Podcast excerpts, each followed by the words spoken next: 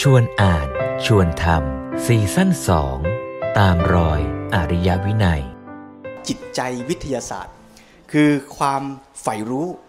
ใฝ่หาความจริง ไม่เชื่อง่าย ๆ แต่จะต้องหาความจริงให้ได้ ไม่งมงาย ไม่ใช่ว่า เขาว่ามาก็ว่าไป เขาแชร์มาก็แชร์ไป แต่ว่าจะต้องหาความจริง รู้ความจริงให้ได้ด้วย แล้วเดี๋ยวเราจะคุยกันต่อไปข้างหน้า ว่าไอ้กระบวนการหาความจริงและจิตวิญญาณของการใฝ่รู้ใฝ่หาความจริงเนี่ยมันสำคัญยังไง แล้วถ้าเรารับเอาแต่ผลลัพธ์ของวิทยาศาสตร์ และเทคโนโลยีมาโดยขาดจิตใจวิทยาศาสตร์เนี่ยมันจะเกิดผลเสียกันยังไง น่าตรวจสอบกันดูเหมือนกันนะโยมนะ ว่าจำนวนกิกะบิตอินเทอร์เน็ตที่เราใช้อยู่ในแต่ละเดือนที่จ่ายตังไปเนี่ยไม่รู้โปรโมชั่นของโยมแต่ละเดือนเนี่ยกี่กิกกันบ้างนะนะเราใช้เนี่ย ข้อมูลที่เราได้รับเนี่ยมันเป็นข้อมูลที่พัฒนาชีวิตเราเกื้อกูลต่อการทำงานสักกี่เปอร์เซ็นต์ แล้วมันเป็นข้อมูลที่เราเสพเพื่อสนองโลภะให้เราสนุกให้เราเกิดกามารมณ์ให้เราเกิดอยากกินอร่อยอร่อย ให้เราแหมรู้สึกเท่กว่าคนอื่นเนี่ยสักกี่เปอร์เซ็นต์คือเราพูดถึงไอทีเราพูดถึงข้อมูลนะครับ ผมมีข้อมูลหนึ่งที่ผมผมค้นคว้ามาเนี่ยแล้วผมก็เห็นว่าโอ้โหมันมันน่าทึ่งนะ แต่ไม่ไม่มีคนเอาไปใช้ประโยชน์ คือคำค้นในใน Google เนี่ยที่คนค้นกันมากที่สุดนะแต่ว่า Google ไม่ยอมเปิดเผยนะเวลาบอกว่าปีเนี้ยคำไหนคนค้นอ่าคนค้นมากสุด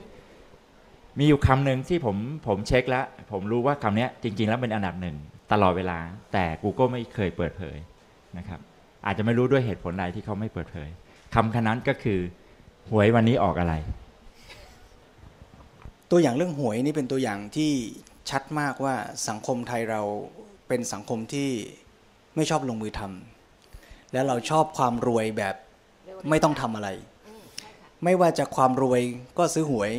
ไม่ว่าจะขึ้นสวรรค์ก็ทำบุญบริจาคไหว้เจ้า ถ้าให้ศึกษาธรรมปฏิบัติธรรมชักยากไม่เอา นี่คือสาระสำคัญที่เราชวนกันว่าการพัฒนา วิทยาศาสตร์และเทคโนโลยีวันนี้ที่เราคุยกัน ไม่ใช่เพียงหมายความว่าพัฒนาความรู้วิทยาศาสตร์ และพัฒนาอุปกรณ์เทคโนโลยี แต่ต้องพัฒนาจิตใจวิทยาศาสตร์ และจิตใจที่เป็นพื้นฐานของการสร้างเทคโนโลยี กลับมาย้ำคำสองคำเมื่อกี้ก็คือว่า จิตใจวิทยาศาสตร์ก็คือความใฝ่รู้ใฝ่ศึกษา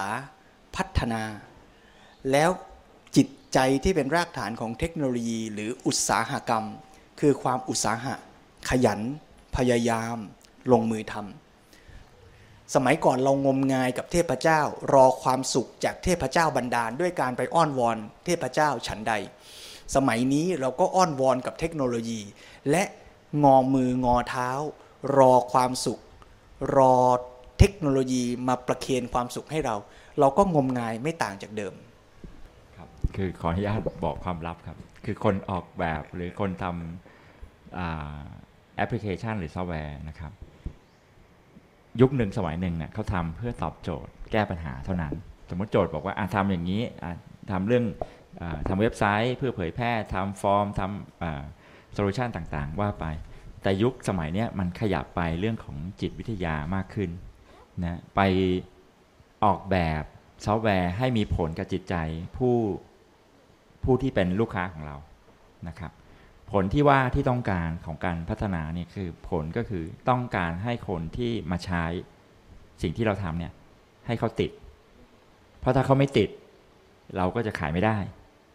แล้วถ้าเราเอาเทคโนโลยีไปตอบการบริโภค แล้วไปผสมกับลัทธิวัตถุนิยม ทุนนิยม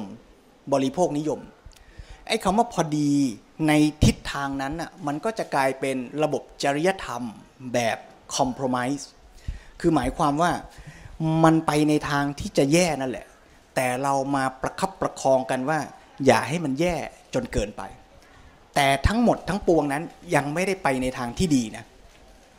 เพราะฉะนั้นเราอาจจะต้องมาตั้งหลักกันตรงนี้ด้วยว่า ที่เราจะเชิญชวนและชวนให้เห็นศักยภาพของมนุษย์ในฐานะผู้ใช้เทคโนโลยีนั้นน่ะไม่ใช่เพียงแค่ว่าผู้ใช้เทคโนโลยีในเชิงบริโภค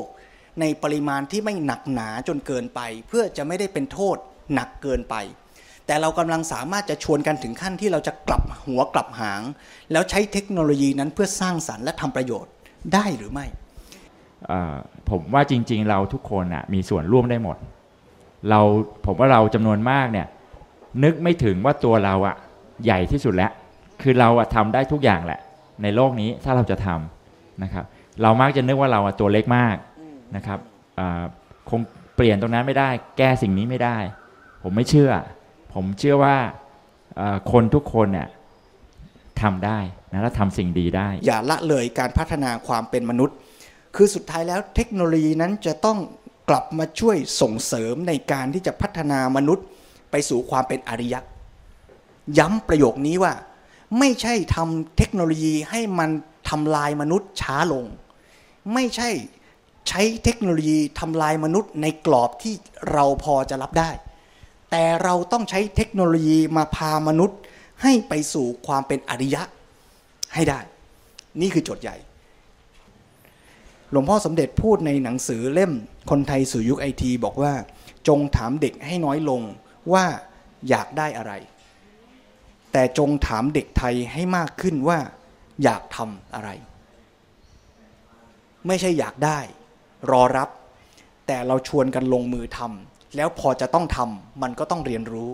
มันก็จะทำให้เกิดกระบวนการใฝ่รู้ แล้วลงมือทำใฝ่รู้สู้สิ่งยาก